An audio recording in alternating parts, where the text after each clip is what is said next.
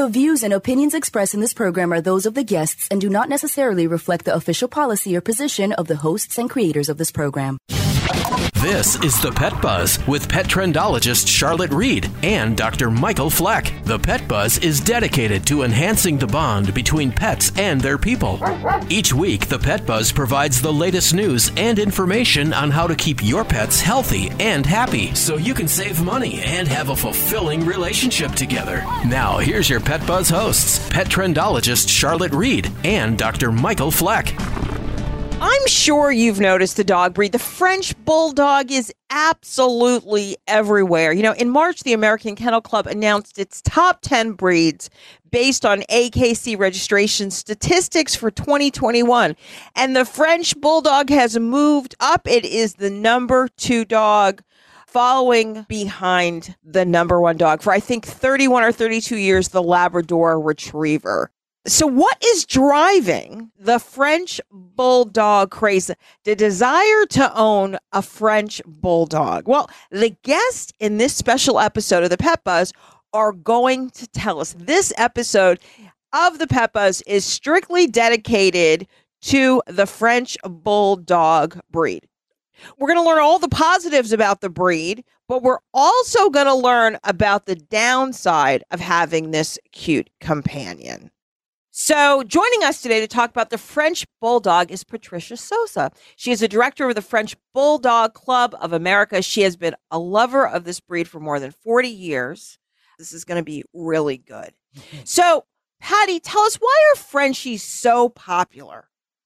I think the reason they're so popular is their size. They are a small dog.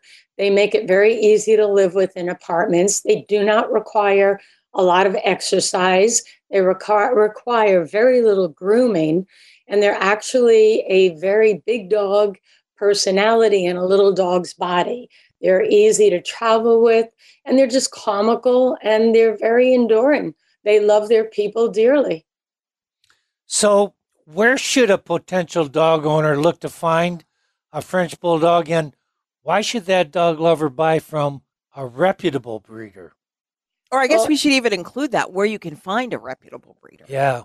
Well, the first thing I say is the French Bulldog Club of America webpage. On there, we have all the information you need.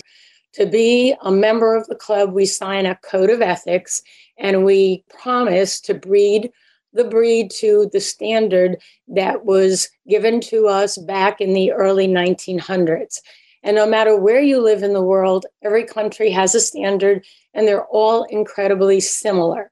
But in the United States, the French Bulldog Club of America, we give you the guidance and the blueprint to know how to find a properly, correctly bred, and a healthy dog. Standards are 100 years old. Yeah. So, Patty, talk to us about care and training of uh, French bulldogs? Very, very easy. Now they can be a little hard headed. So sometimes they require a little more consistency on the trainer's part. We do always suggest to crate train and socialize your dogs, take them out, but still remember that they are a short faced breed. So you have to be concerned about the temperatures in your climates and be aware of. Um, information of how to take care of the dog properly, whether you live in a very warm climate. But on the whole, there's very little grooming that needs to be done with the dogs. A bath, you know, every once a month, maybe cut their nails, clean their ears. Uh, we just don't find that they really need much in the line of grooming. You find the breed now in being shown in obedience, in rally, in fast cat. So they are a very versatile breed. Well, you know, you just mentioned that there's a few hard headed Frenchies, but in general, is the French Bulldog a difficult breed to train? And should you be in classes for training? I suggest classes for training, and it depends what your level is, what your goal is. If you're just going to have a house pet, you want might want to go to just a basic obedience class to teach your dog how to stand, how to stay, how to sit, just the normal obedience. If you choose to go on further to do competition, then of course, yes, you do have to be in training. And there are several dogs that we've actually bred that for the past two years at our national have been awarded high in trial awards. So they can, with dedication and work, they can achieve high goals. You know, it's interesting because we're talking about extra activities for the French Bulldog. And I know with the having English toys and having snub nosed dogs, brac- brachycephalic dogs, I guess when when Frenchies are doing these sports, do we have to be extra careful? Especially, I mean, not even doing sports, but just in the warmer weather because the warmer weather season is coming. Absolutely, you have to be careful. You have to be, again, you have to know your dog and see the signs. You don't want, if it's a 90 degree day out, you want to make sure that there is water available. You want to make sure maybe even to have a cool down coat or a rag. And it depends how hard you're working them just common sense. Watch them and see how their breathing is. And if you live like I do in a high humidity state, you sort of work around your times. You'll do earlier morning or later evening. Just pretend it's like a child, the same thing. You know, the same things you would work with with a child, you would work with with a Frenchie. Yeah, I mean, we're here in Florida. Patty's in uh, Louisiana, so definitely high humidity states. You know, the million dollar question. I mean, it's funny. Hmm. we we always like to ask about money because we think money's important. It's something we talk about and something we deal with every day and it's part of owning a pet. What's a Frenchie cost these days? I mean, it's one of the more expensive breeds, isn't it? Yes, it is. And I think a lot of that is the expenses going into get a litter, not even going into the cost of the female to start with. You've got stud fees, you have C sections, you have progesterone testing. So it can add up very, very quickly. But I would think a range from four to six thousand um, dollars for a pet is what you find the norm. Now, unfortunately, since they are a more expensive breed, there are several groups that say they are rare, and you'll see prices anywhere from 10, 15, 20, uh, and up for these supposed rare colors or coat textures. Um, but yesterday, just looking at different avenues for advertisements of these rare dogs, there were over 2,000 litters that I found advertised for sale. And out of those, only 30 were bred by parent club breeders or breeders of merit. So if you have 2,000 litters and only 30 are bred by standard breeders. I just wouldn't call that rare in my book. I know. I mean, it's so interesting. I mean, all these people are talking about these rare dogs, and it seems like everyone's falling into that. They want a specific color of a French bulldog. You know, it's kind of like everyone aspires to have one these days, but I think it's important by having you on our show to really understand where people can go for information, right, Dr. Fleck? Yeah, and boy, oh boy, as a practitioner, I see a lot of Frenchies because they're so popular these days. For example, I see some things that might be anatomical problems for the pet as they grow along and be therefore a problem for for the pet, you know, the pet parent as they move along with them health wise. I'm seeing heads on some of these that are huge. And then I see other heads that are what I think you probably would consider to be more standard. And I, I worry about them to a degree. You, you know, Patty, we really appreciate your coming, and I'm sure our listening audience really appreciates this information, particularly if they're thinking about purchasing a Frenchie. So, can you give us your website? My website, my personal website is bandogfrenchies.com. Anyone's welcome to email me or contact me at any time. It might take me a day or two to get back to them because I really do get a lot of people that contact me, but I'm always here for anyone for any questions.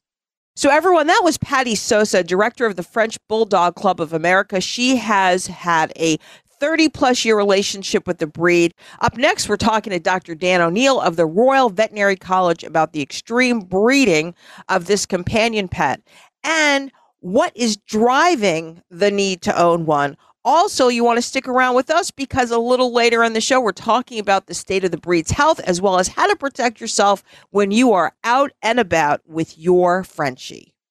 You are listening to the Pet Buzz with pet trendologist Charlotte Reed and veterinarian Dr. Michael Fleck. You have to take care of your dog's mouth, but don't you hate the brushing session? It's so difficult with him squirreling around, trying to get away, gagging on the toothbrush. Well, Tevra brand's Twist and Lick Oral Care Gel is a solution for a brush free, no hassle system that helps you take care of your dog's mouth with ease. All you have to do once a week is twist the bottom of the container and let your dog lick the gel. Featuring prolonged technology, the active ingredients are time release, combating tartar and plaque, whitening and brightening teeth, and contributing to fresh breath. Bottom line, now you and your dog can share fresh kisses with Tevra brand's Twist and Lick Oral Gel. Online at tevrapet.com. That's T E V R A pet.com. And we thank Tevra Brands for being a proud supporter of the Pet Buzz. According to the American Animal Hospital Association and the American College of Veterinary Dermatology, pets need sunscreen too. EpiPet Sun Protector, the only FDA approved pet sunscreen on short haired, light colored, hairless golden retrievers and other dogs susceptible to skin cancer. Contained in a sports bottle, EpiPet allows you to turn the bottle upside down, making it easier to spray your dog all over to protect your dog from the sun all day and every day. Epi-pet.com. EpiPet is another proud partner of the Pet Buzz you I'm pet expert Charlotte Reed, and I want to remind you how important it is to protect your pet against fleas, ticks, and mosquitoes with preventative tablets and topicals. By giving your dogs and cats preventative meds throughout the year, you are protecting your pet from Lyme disease, heartworm, flea allergies, worms, and more, causing unwanted and costly vet bills. Most importantly, these parasites can infiltrate your home, causing you and your family's health to be compromised. Remember, healthy pet, healthy you.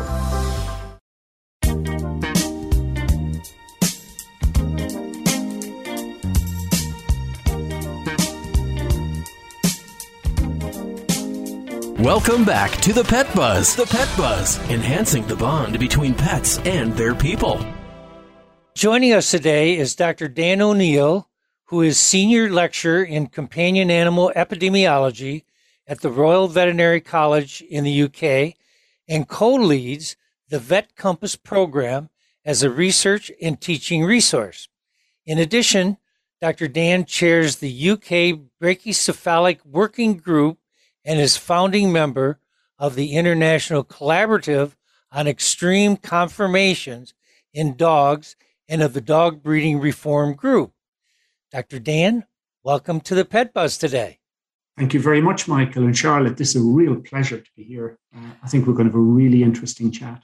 Yeah, I think so I too. think so, too. Yeah. So um, I have a, I, my first question is very basic, but I think a lot of people are going to want to know what is extreme breeding and what's driving this trend. This is a one you could settle back and uh, get your sandwiches out because we could keep on going forever.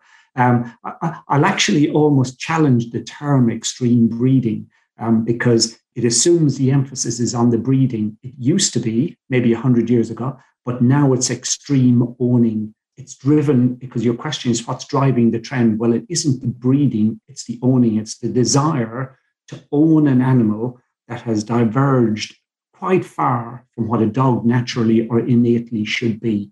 Um, it is the human drive to have something that we want to look unique and that therefore makes us feel unique. Um, so, so it is all about the humans. It's not about the dogs. You know, it's interesting that you said that because as I read an article this morning about the five rare colors. Now, they did say there were 11 AKC colors, uh, for the French bulldog, but then they went into the blue, blue merle, and lilac. Now, I personally have never seen a lilac, and I don't think it's obviously a true purple, but just the fact that you can tell your friends and people who ask you on the street, hey, I have a lilac French bulldog. It's so rare. Sounds like a cocktail party. Hmm. Yeah. Conversation. Uh, yeah. That's exactly, you've hit the nail exactly on the head there, Charlotte. It, it used to be so. I was in practice for 20 years, uh, general practice in the UK. I had my own practice near London until 2009. In my practice, I probably had maybe one, two French bulldogs back then. Um, they really were very, very unusual. So the drive to own French bulldogs uh, was driven by the fact that they were rare. Now, French bulldogs are the commonest puppy uh, that's bought in the UK overall, not just even Kennel Club registered, overall. So it is no longer rare or special to have a French bulldog because they're common. They're really common. So what do I do? I now need to get a unique version of a French bulldog, an extreme version of an extreme breed. Therefore, color comes in and it's huge. And these, the colors you mentioned, the lilacs and the merlots, they will fetch double or treble the price wow. of a regular French bulldog. Um, and, and in fact, it is now, I was at um, Crufts a few weeks ago, the largest dog show in the world. I was chatting with some um, breeders of French bulldogs, and their comment was that it's now even getting difficult to sell regular colored French bulldogs. The demand has just switched to these um, rarer colors. And of course, once those become no longer rare, which they will, then the demand will switch to something else even more extreme. And it, it, this is all driven by humans. This is not driven by breeders. Breeder, the, the people who breed are just breeding to supply the demand. It is humans who are demanding this. Um, wow. It's, it's quite an amazing phenomenon. Just before this interview, I've seen a couple of Frenchies this morning, and I see Frenchies every day. And as you said, you had a couple in the practice 10 or 15 years ago, and now we see them every day. So, why is the French Bulldog a prime example of a breed that's suffering so much due to extreme breeding? So let's go back again to humans, right? So, so when humans see a French bulldog, they see a French bulldog. Back in the day, we would see a dog, but now we, we have this perception. We've been driven down the line of we're not seeing dogs anymore, we're seeing Labradors or Dachshunds or French bulldogs or English bulldogs. We see breeds, and each of these breeds are becoming virtually a species, a unique entity in their own right but a lot of them have drifted very far away from being a typical dog or an innate dog. So when we look at um, breeds like French bulldogs, they, they don't have a tail or they have a tiny little tail. Well, dogs have a tail. It's very important. It's for communication with other dogs. Um, it is for developing the muscles around their rear end. Um, it gives them the shape and the outline of a dog. Well, French bulldogs don't have that. They also have a very shortened spine um, and a very high rate of hemivertebrae. So French bulldogs are unable to turn around and lick their own bums, for example. Um, so if I'm a dog, I might get used to that, but it means I have a lifetime of itch in that region that I can't get at and lick and, and, and relieve that itch myself. Um, French bulldogs have very flattened faces, so that means they have problems breathing. Uh, so lots of BOAS, this brachycephalic obstructive airway syndrome, um, really high rates of uh, heat related illness, heat stroke during the summer. So these extreme um, practices, extreme, mm-hmm. yeah, well, it's extreme conformation in the dogs. We as humans find them appealing. We think that's really cute. The you know the baby face, the flat face with the large eyes. It looks beautiful. It looks like a little baby. Well, from the dog's perspective, it's not so cute. Um, but as humans, we just think about the world from our perspective, what we think is cute. And really, we need to step inside the dog and live a life where you can't scratch or relieve itch on your own bum. Well, imagine that for a life. Um, you know, if you go out on a very hot day, you can't really run around very easily because you, you can't breathe. You can't get rid of heat from your body. Um, so, so this is where extreme is going. The flip side of this is French bulldogs. Okay, every breed can have animals that aren't very nice, but French bulldogs are beautiful little dogs by and large, as are bulldogs, English bulldogs, as are pugs. And this is this is a really sad thing. These are lovely little dogs. So from an owner's point of view, I have a dog that's quite unique, makes me seem special. I have a dog that I think is cute. Uh, that's nice. And I have a dog that is likely to be a good family pet. That's nice. And I have a dog that doesn't need a lot of exercise. Okay, I'm using inverted commas. The reality is it's unable to take a lot of exercise because it, it, it has difficulty breathing. You know, it's really interesting. I, am going to make a comment before your next question, Dr. Fleck. But you know, I remember a few years ago reading an article from University of California at Davis, and it was about the English bulldog.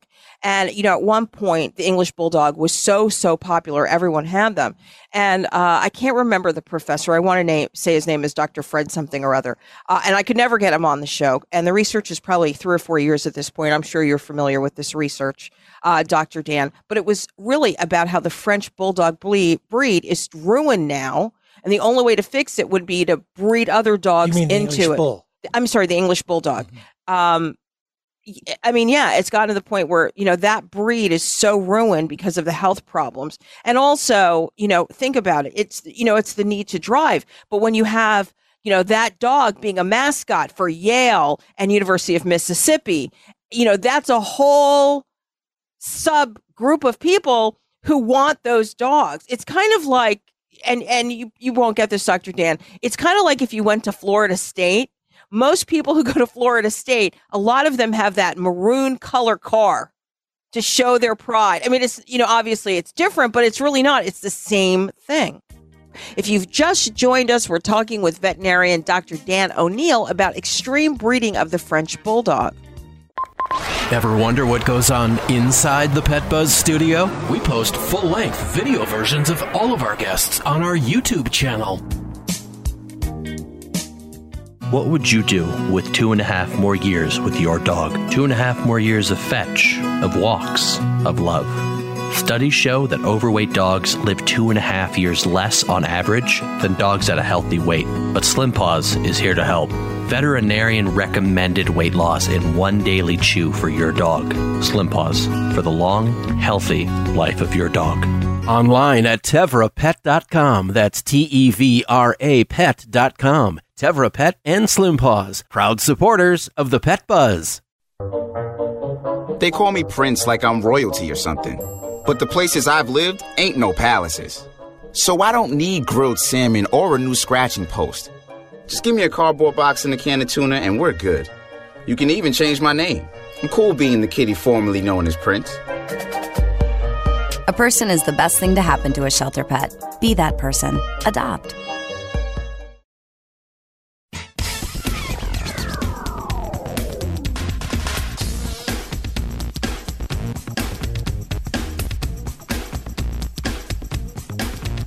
If you've just joined us, we're talking with veterinarian Dr. Dan O'Neill about extreme breeding of the French Bulldog.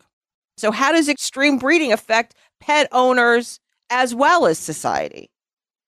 Well, it's it's so if I'm a, if I'm a pet owner, there's a whole series of issues how it will affect me directly. So I have the, the cost. So obviously, I, I buy an animal. I'm probably paying far more for this animal um, because it's an extreme breed compared to a non-extreme breed. But somehow I've been suckered into believing that extreme breeds will make me look cool or my image or whatever by um, you know celebrity influencers on Instagram or TikTok by advertisements. So you are being sold this concept that these are the dogs to have, not the regular dog. You know, the dog like a Labrador Retriever, which actually is just a standard baseline dog that always has been popular but somehow we want these new extremes. So I'm going to have all the medical bills to come with that. In the UK, um, slightly different to the US, I think most people insure their dogs, or a lot of people insure them. It is more expensive to insure these extreme breeds because they cost more. Um, there is also um, the heartbreak that comes with these animals when um, you find they don't live as long. We have a, a, paper coming out from Vet Compass in the next couple of weeks that looks at the average lifespan of these dogs. And the, the bottom four breeds in lifespan. I'm going to read it to you French Bulldog, 4.5 years from birth, English Bulldog, 7.4 years from birth, Pug, 7.6 years from birth, and American Bulldog, 7.8 years from birth. Whereas a Jack Russell will live 12.7 years from birth. So that's three times as long as a French Bulldog. So, uh, uh, you know, I'm an owner, I'm getting all the financial cost, but I'm also getting the heartbreak of this animal that, as I said earlier, is likely to be a lovely, lovely, lovely dog.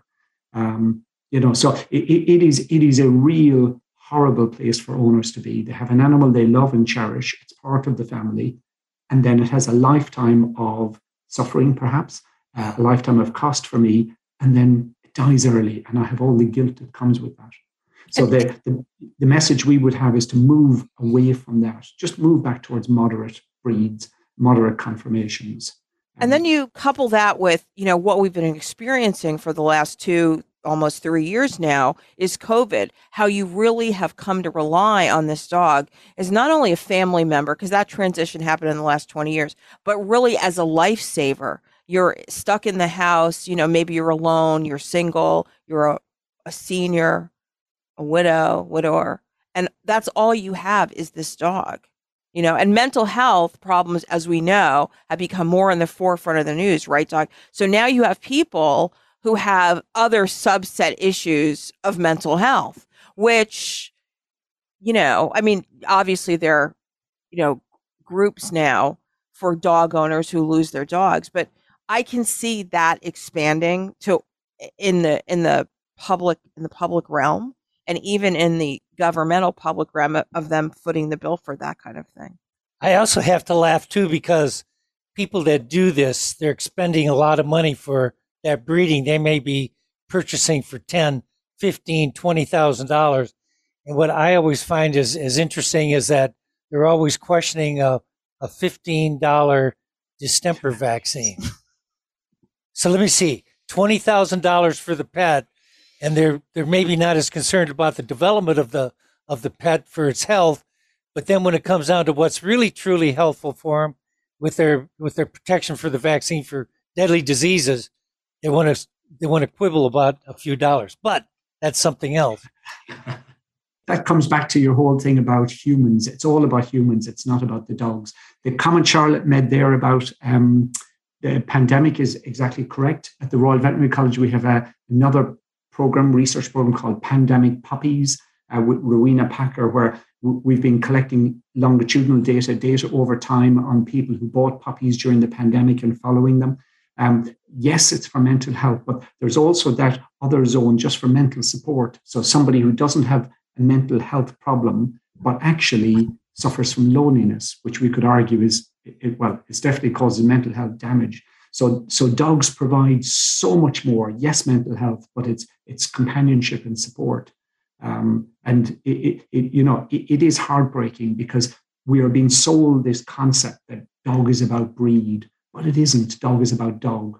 And when we look at a French bulldog, we're looking at its shape. We've been sold this for the last 50 years, but instead we should be looking at the dog, its character, what actually is the dog inside. But, but we don't. We're just looking at its shape, its outside, and somehow we've just been led astray with that. Well, Doc, is there really anything that you can think of realistically that can be done to stop extreme breeding? Yeah, there's there's there's actually quite a few others. So legislation legislation exists, and we should be aware. And certainly in the UK, we should be aware it exists and aware of whether we're happy, even if it's not enforced, as to whether our animals and what we do with them falls within it. But actually, that's a very minor part. Legislation is a stick. Uh, legislation doesn't generally change opinion; just makes you comply, right? And by the time you're you're resorting to um, using legislation to get change, you've accepted that you can shift people's opinion. You're going to drive them against their will almost using legislation. So the other approaches that we're trying with the UK Brachycephalic Working Group is trying to work on um, something called social license to operate. And this is this is where it's actually the public, the goodwill of people that um, help it, and this is what a lot of environmental groups are working on as well. Is actually getting people to want not to buy extreme breeds, to want not to support the criminality that goes on behind breeding these animals and importing them illegally into the UK. Um, there is also uh, a move that I've started looking at over the last few months about um, extreme breeds and environmental sustainability. So these breeds uh, have a lot uh, poorer health. So that means they need more antibiotics, more veterinary care, more anesthetic gases. They take up more veterinary time. They cost more money. So, from an environmental point of view, we are far better if we move towards moderate breeds. So, there, there are so many other ways that we can shift. And then the, the, the other way is to get people to see a dog as a dog. So, a dog should be able to blink. Many brachycephalic breeds can't blink. Their eyelids won't close over their bulging eyes. It should have a tail that it can wag. It should be able to give birth. It should be able to mate. It should be able to run freely. It should be able to turn around and lick its butt. Um, these animals, the majority of them can't. So, um, if we can get people to see that a dog should be able to do dog, if that is a thing, a verb, um, many of these extreme breeds are no longer typical dogs. They're something else, but they're not a dog anymore. So, no. and that's the drive we're trying to move towards. It's it's public opinion. Doc, it was just a real pleasure having you as a guest today on the Pet Buzz. Can you share a website where? Yeah, yeah, yeah, yeah. Uh, so the so the Vet Compass website is is just um, Vet Compass. You could just Google V E T C O M P A S S at Royal Veterinary College, and all the all the papers we've done are all open access. So we publish such that everyone in the world can see them, and we publish the data sets open access.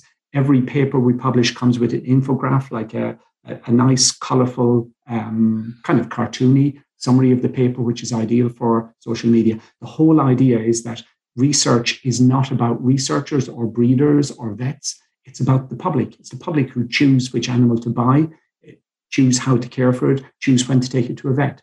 So it's all about the public. The power is in the public's hands. Well, that was Dr. Dan O'Neill, senior lecturer and companion animal epidemiology at the Royal Veterinary College. O'Neill chairs the UK Brachycephalic Working Group and is a founding member of the International Collaborative on Extreme Conformations in Dogs and of the Dog Breeding Reform Group. Up next, celebrity veterinarian Jeff Werber is here discussing common health problems of the French Bulldog breed. And just so you know, Dr. Jeff has one. You are listening to the Pet Buzz with pet trendologist Charlotte Reed and veterinarian Dr. Michael Fleck. Know people love their dogs, and many like to take them everywhere to lunch, to work, shopping. But dogs are only welcome in places where they behave. Our very own etiquette and pet trendologist Charlotte Reed discusses decorum for every occasion in her book, Miss Fido Manners Complete Book of Dog Etiquette. She provides tips for behaving at home and on the street, eating in or going out plus extending pet courtesy to others in places of business, being mindful of others while traveling, and treating veterinarians, pet sitters, and dog groomers with respect. With Miss Fido Manners, pet owners can learn how to behave appropriately in all kinds of situations. Miss Fido Manners from pet trendologist Charlotte Reed on Amazon. Brushing your pet's teeth is such a hassle, but I found a simple alternative. Tevra's new Vitality Brush Free Twist and Lick Oral Gel. It's so easy to use and dogs love it. All you have to do is twist the dial on the bottom of the tube until the gel comes out on the top and allow your pooch to lick the gel right off the applicator. The gel features active ingredients that break down tartar and plaque, whiten, brighten teeth, and give your dog fresh breath. The ingredients are safe, taste like chicken, and there isn't any training or brushing necessary. Twist and Lick Oral Gel will be the only dog dental care product that's fun to use. Online at tevrapet.com. That's T E V R A pet.com. And we thank Tevra Brands for being a proud supporter of the Pet Buzz.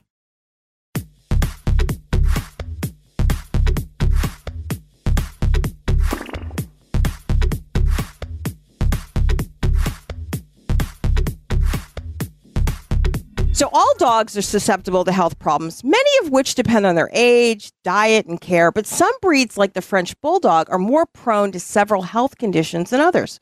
French Bulldog health problems can be severe and worrisome, which is why it's important to be aware of them before adopting or buying a Frenchie. So, joining us today is one of my favorite guests, Dr. Jeff Werber. Dr. Jeff is an Emmy Award winner. So impressive frequent lecturer at many of the nation's veterinary colleges, is a spokesperson for several, several national pharmaceutical companies. And the list goes on. In addition, he has his own line of pet products as well as being chief veterinary officer at AirVet, a telemedicine platform for pets and their owners. And I'm sure that you've seen him as a pet topic contributor on such programs as The Dr. Oz Show, Rachael Ray, Fox and Friends.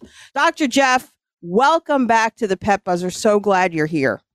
Oh, thanks, Charlotte. It's great to be here. And I'm so sorry we didn't get a chance to really catch up. I, I blazed through global this year. I literally had to be back in LA uh, Thursday evening for an event. So I was there literally Wednesday, half of Thursday, and then buzzed out of there. No, So, it's it's it's crazy. It's crazy. You're a French bulldog owner, aren't you, Dr. Jeff? I love my Frenchies. Yes. Okay. With all the problems, I still love my Frenchies. You know, you know, it's so funny because I know that you, you know, over the years have treated a lot of celebrity pet owners.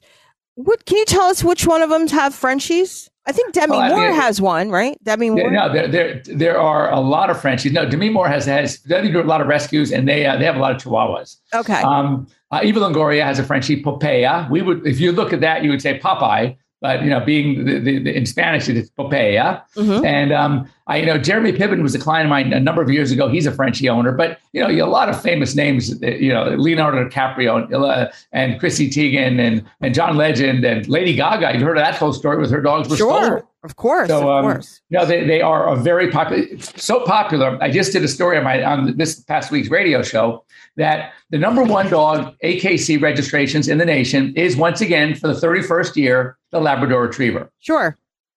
Guess what number two is now? The Frenchie. The French Bulldog. Wow. Wow, that's Uh, just so crazy. If you went back five years, six years ago, you'd you'd see them somewhere down in the 30s or the 40s, right? Number two to the Labrador. They've beaten out the Golden Retriever, the German Shepherd, the Poodle. I mean, we're talking breeds that are notoriously popular. And now it's the Frenchie. and now it's different. So let's talk about significant factors in the health problem of the French bulldog. Uh, so, I mean, there are a number of things. You know, when you think of Frenchie, you're going to think of, I think, three main organs that are going to be affected. Okay. One is the spine. Okay. The second is the skin. And the third, the respiratory tract. Sure. And they are notorious. I, I have, I, I do laser surgery. And I would say that probably the, one of the biggest surgeries I do that needs laser is the brachycephalic syndrome. It's BOAS. It's the brachycephalic obstructive airway syndrome and we see Frenchies more than English bulldogs. Just yesterday, I did the surgery, interestingly, on a Boston Terrier, and um, but it's called resecting the soft palate. Okay, uh, sometimes the tonsils have to go along with it, and uh, the nares we have to we have to trim the just to allow these poor dogs to be able to breathe better. And typically, we are we are always um, we've we've created the monster. Look at the Persian cat. The, I've seen some Persian cats whose faces are so smushed up, all because that's what the breed standard wants. And I think the same thing is happening to French bulldogs. Is that they are so popular, they don't have time to do thorough selection. So what's happening is they are breeding dogs with problems to other dogs with problems, and of course, all those puppies are going to have problems. So And, a um, lot of it- these it- health it- a lot of these health problems are a result of breeding practices, Oh, absolutely. Right. Absolutely. They're- Okay. They're passing these genes on. And again, if you look, I don't think there's any breed more represented in social media now than the Frenchie. Look, it's I on mean- my sweater. Yeah, it's on sheets. It's on pillows. It's everywhere you go. If you've just joined us, we're talking with veterinarian Dr. Jeff Werber about the health of the Frenchie. But let, let's move on because what other, you know, issues should potential dog owners be aware of? With I this? mean, the, the as far as Frenchies go, Yeah. I mean, they, they're going to have ear problems. They're going to have skin problems. You just know you're going to, you're going to be you'll be seeing a lot of your veterinarian. So Right. if you if you really like your vet, then that's great. If you don't like your vet, you need to find a vet that a knows Frenchies. And I, you know, people do they they really want to know. It's it's been great for me because of I, I once the word gets out that I, I'm a, a Frenchie doc, and I have another one of my colleagues here in town also. He breeds Frenchies actually, and I would say between he and I, we we probably see I don't know seventy percent of the Frenchies in LA. I mean, we see a lot of Frenchies. right, um, but, but- also for the pet owner, it can be expensive Oh, dealing absolutely. with all of these problems without a doubt. So I have a question. It's not a not a cheap dog to own. That'll that'll tell you for sure. Not a cheap dog tone. Okay. So when you're when you're going to buy when you're thinking about buying um, or adopting a French bulldog, especially if you're at a breeder, what kind of health related question should a potential owner ask? Well, you know, I mean, first of all, as with any breed, you want to see the parents. Um, it would be great, and I tell people do this all the time. If if if you should ask to talk to the veterinarian because you you're you're con- considering you know getting the dog, you want to know what issues they have, and of course you're going to hear more from the veterinarian. Um, and uh, and you say you have to get permission, and and this is really a, a good pointer for any dog that you're going to adopt, you're going to buy, um, you, especially online. There's so many online sales. If that person, if that seller is not quick to give you the name of their veterinarian and we're willing to call them, then pass go on to the next web page because you do not want to work with someone who doesn't have that information. You want to make sure that you know the vaccine records are good, but you want to know what kind of problems, if any, do the parents have because of the genetics. It's very it's more likely that a, a, a dog that and again it, it, may not be a deal breaker because there we see this in so many Frenchies and they are so darn cute that if, but if there are some issues, you, at least you want to know in advance. If both parents had surgery, for example, on their nares, or both parents had to have their, you know, the, the, the elongated soft palates um, uh, repaired and shortened, then that might, uh, at least you know going into it that that's probably you're going to have. Right. How about or even, the spine? Or even eye problems. Exactly. Or, or even the spine. Now, it's so interesting. If you look at an x ray, a lateral view of a, of a spine of a Frenchie, it has like a, it's like a dome and and and it, it, it's it's in the middle. It's called the thoracolumbar area, and it's sort of like the whole spine comes to a point. And what's so interesting about that is a friend of mine is a veterinary surgeon, and he does a lot of the back surgeries. When Frenchies have their back problems, and they do, Frenchies will often get have disc disease. Many of them actually need surgery, and if you don't get to surgery fast enough, and that disc erupts and explodes, it becomes a type one explosive disc. You can have a paralyzed Frenchie. And so they, they do have their spine issues. So it's very important to know that as well. And um, but interestingly, the areas of the of the disc disease that, that causes the problem is not in that region, that, that center region that looks so funky on an x-ray and the vertebrae looks so abnormally shaped.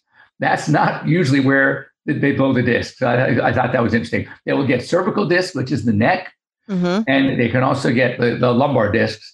And th- those are the ones that are very important. And if you have a dog, if you have a Frenchie that is starting to have any kind of mobility issues, pain issues, spine issues, you need to have them seen very, very uh, immediately because um, if you get to, if they do need surgery, the sooner the better. The sooner the better.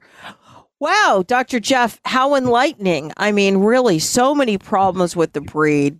I mean, yeah, they're cute, but I mean, you know, how much is cuteness worth? I think at the end of the day, if one can't afford the dog, then maybe you should think about something else because dogs offer so many other things companionship, love, the ability to get outside. The studies have shown the ability to reduce your blood pressure and even know your neighbors. So I think Frenchies are great dogs, um, but at the same time, really expensive. Dr. Jeff, thank you so much for uh, joining me today here on the Pet Buzz. Before you go, give us your website so our readers can learn more about you and that the fact that you're the French vet. so you can uh, reach me. Well, drjeff.com is my website. So, up next, since French bulldogs are so popular, and of course, and there are a lot of unscrupulous folks out there who might want to steal one from you, we want to give you some tips on how to protect yourself and your Frenchie when you're out and about on the town or just walking in your neighborhood. Security expert Robert Siciliano is up next. Stay tuned. You don't want to miss this. You are listening to the Pet Buzz with pet trendologist Charlotte Reed and veterinarian Dr. Michael Fleck. Ever wonder what goes on inside the Pet Buzz studio? We post full length video versions of all of our guests on our YouTube channel.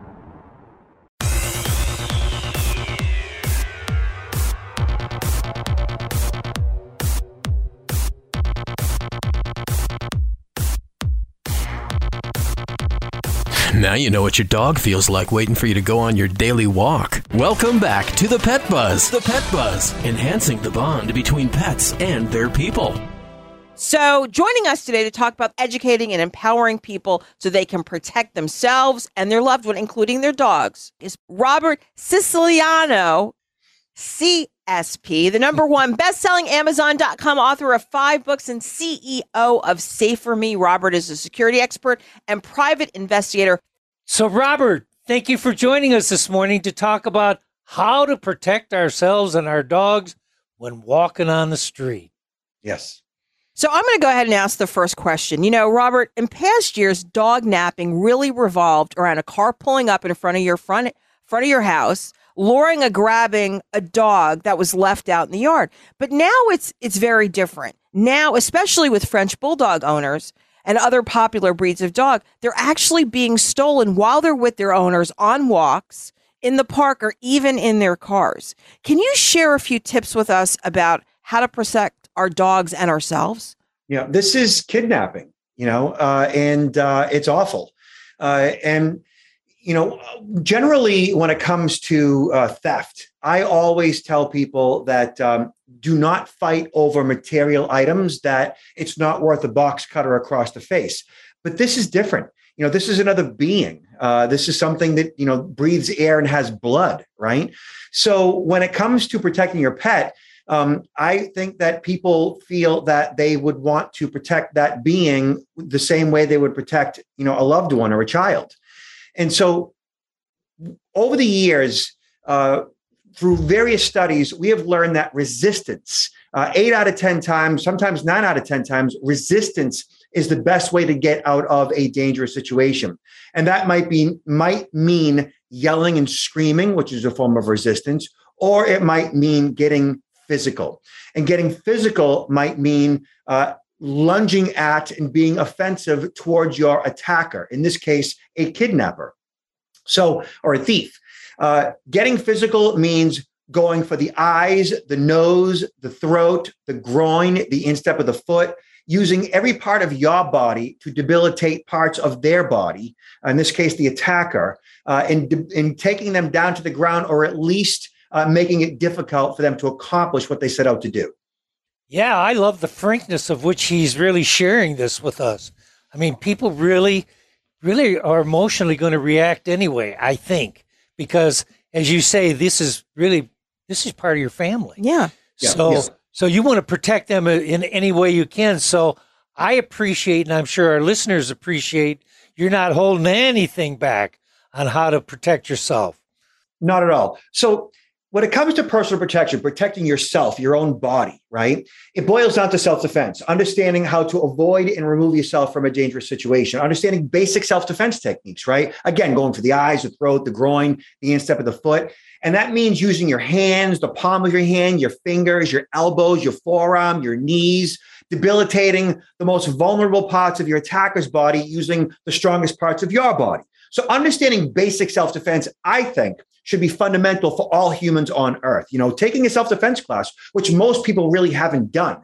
You know, whenever I do a, a class, a program, I'll get in front of, you know, a couple hundred people and I'll ask, you know, like, what would you do in the event that somebody attacked you? And how would you react? How would you respond? And most people are like, uh, I don't know what I do, you know? And then I ask the same question if you were walking down the street and your loved one was with you and somebody grabbed them around the throat, how many of you would dive on that attacker? And like 100% of the people raised their hand. Like they've thought it through what they do if a loved one was attacked mm-hmm. and, and how they'd respond, but they haven't really thought about what they do if they were attacked. And part of that has something to do with what's called civilized conditioning. And mm-hmm. civilized conditioning actually is what you taught your kids, or you, if you have kids, or, or, your parents taught you about how to be civil towards one another. You know, to give kisses and hugs, say please and thank you, respect authority, and just keep your hands to yourself, right? But when it comes to you know our, our loved ones, there's something instinct or instinctual within us, especially if it's a child, that that parental instinctual need to protect that child until the day you die is born within you the first time that child takes their breath. So it's much easier for us to conjure up protecting a loved one. But you really need to understand physical self defense. And once you understand that and understand situational awareness, basically every situation that you're in, being aware of what's going on 50 to 100 feet around the perimeter of your body, you can anticipate if somebody means to do you harm, whether that's a car pulling up, somebody following you, somebody coming at you. And as you see this, as you what if and you visualize each scenario as it occurs, you anticipate a potentially dangerous situation. You prepare your mind and your body to react or respond with self defense or running, or in some cases, using a weapon, right? Usually a non lethal weapon like a pepper spray, in some cases, a stun gun. I'm a fan of lethal, like guns and knives, but not necessarily for most people because most people aren't mentally, emotionally prepared to use a lethal weapon in self defense unless you take all kinds of classes to prepare yourself using that weapon. So, you know, I know I just said an awful lot, but there's an awful lot that goes into personal protection. Well, you know, I've I've shared with Charlotte when she walks her dogs to take the mace with her, but I've also recommended, and I've recommended this to my own clients when they're walking their dogs that they should at least take a bat with them, some sort of a of a weapon. If a large dog attacks them, what are they going to do? Stick their hand in the mouth of the large dog that's attacking? So they need something to ward that off and not hurt themselves too. Um, and gosh, I think of Will Smith in the Academy Awards the other night. Oh, God. wow. Anyway, um, but but but is that wrong to be thinking of taking that kind of a weapon along with so a blunt instru- blunt instruments definitely have their place, um, and I'm a fan. That said, uh, pepper spray is excellent. So pepper spray is good for dogs, it's good for bears, and it's good for humans. And what it does is it attacks the mucous membranes in the eyes, nose, and throat. And when you spray pepper spray in a dog's face, bear's face, human's face, uh, they inhale it, it attacks their eyes, their breathing. It, they cough, they choke. It makes it very difficult for them to pursue uh, their, their mark, their victim. Uh, and so a pepper spray for 15, 20 bucks uh, can do a lot of temporary damage that isn't necessarily blunt force, but will get you out of a potentially dangerous situation. And it can spray 5, 10, 15 feet. Whereas a bat, you need to be right on top of somebody. You know, for tasers are great. You know, uh, firearms, okay. Pepper spray, I would recommend pepper spray for 95% of the population. Even if your dogs get a little bit of that spray, even if they get it in their eyes, nose, or throat, even if they inhale it, even if they start coughing and sneezing, that's fine. It takes the fight out of everybody, including your own pet. Mm. And it's it's non-lethal, which means it's not going to kill anybody. It's temporary and it's, it's going to go, it's going to go away. In a sense, in a, in a in a vicious situation with dogs going at each other, even if your dog gets a little bit of that spray, it's going to take the fight out of all the dogs, which is fine. And it's definitely going to take the fight out of your attacker or your kidnapper in some cases. So, uh, and then, you know, a, pep, a, a stun gun, you've actually got to put your hands in range of teeth, you know, if you're going after dogs. So, and that could get, you know, you, you puncture your wrist, you could bleed out. I mean, it, it could get nasty.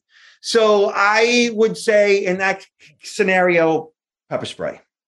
But on that note, you were going to say you're going to wrap it up for us, Dr. Fleck. I was going to wrap it up, and I was just thinking of of all my the pet parents that that come in my practice, and they love their pets so much. Don't feel badly if somebody comes and tries to abscond your pet, and you react that way. You probably should, just like Robert was saying. And thank you so much for joining us today. How about a website? Yeah.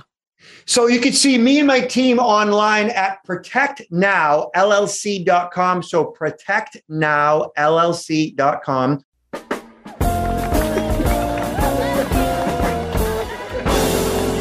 Okay, everybody, that's a wrap. So before we go, I want to give you guys a preview of next week's show. So next week, I'm talking with Dr. Pol of Nat Geo Wild Show, the incredible Dr. Pol, as well as Sterling Davis of Trap King Humane Cat Solutions, who is a known educator throughout the United States of trap, neuter, and return. And of course, we must always thank our sponsors, the Animal Medical Center of Bradenton and EpiPet, making better skin, coat, and ear care products for healthier pets everywhere. And of course, Tevra brands, established because of the need to make it easier to care for your pets, your family, and your home. We thank them very much. Most importantly, remember we're here each week to help you take better care of your pets. Peace out and pet love. Goodbye. Thanks for listening to The Pet Buzz with pet trendologist Charlotte Reed and Dr. Michael Fleck. The Pet Buzz is dedicated to enhancing the bond between pets and their people. If you and your pets need even more buzz, we're online at thepetbuzz.com and our social media channels, Pet Buzz Plus, the best way for you to engage with like minded pet lovers everywhere.